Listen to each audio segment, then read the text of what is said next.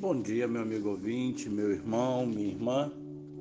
Hoje eu quero compartilhar com vocês a respeito do seguinte tema: durante o intervalo.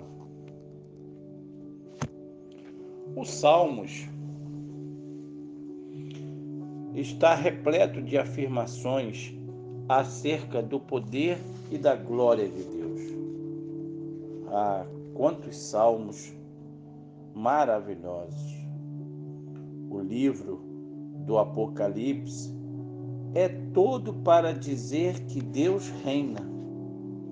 No entanto, no plano social e político, as chacinas e as atrocidades reinam. A violência no campo e na cidade nos atemoriza. Como se integrasse uma espiral sem fim. Já no tempo de Jesus era assim. Desde antes dele e depois dele, as guerras são uma constante na história da humanidade. No plano pessoal, a depressão, o sofrimento, o desemprego e medo triunfam. Sentimos suas forças. Mesmo entre aqueles que servem a Deus, mesmo em suas vidas, o Deus de paz, saúde, prosperidade e felicidade não reina. Precisamos entender que vivemos numa espécie de intervalo do triunfo de Deus. Jesus veio e inaugurou o seu reino, do qual somos proclamadores. Este reino no qual não haverá pobres, nem prisioneiros, nem cegos, nem oprimidos de espécie alguma.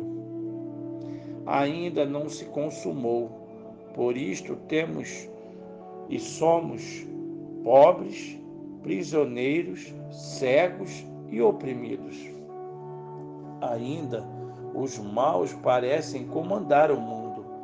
Quando o reino se consumar e o ainda não também se tornar já, o que aflige o ser humano não afligirá mais.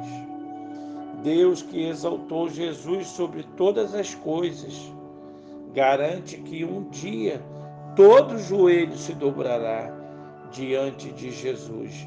Então ele será Senhor, o que significa crer que ele triunfará sobre todas as forças do mal.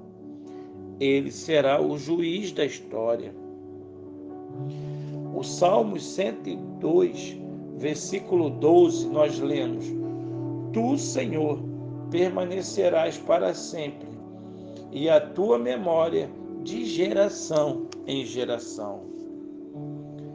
Ainda para pensar, o tempo é o pincel de Deus com o qual ele pinta sua obra-prima no coração da humanidade.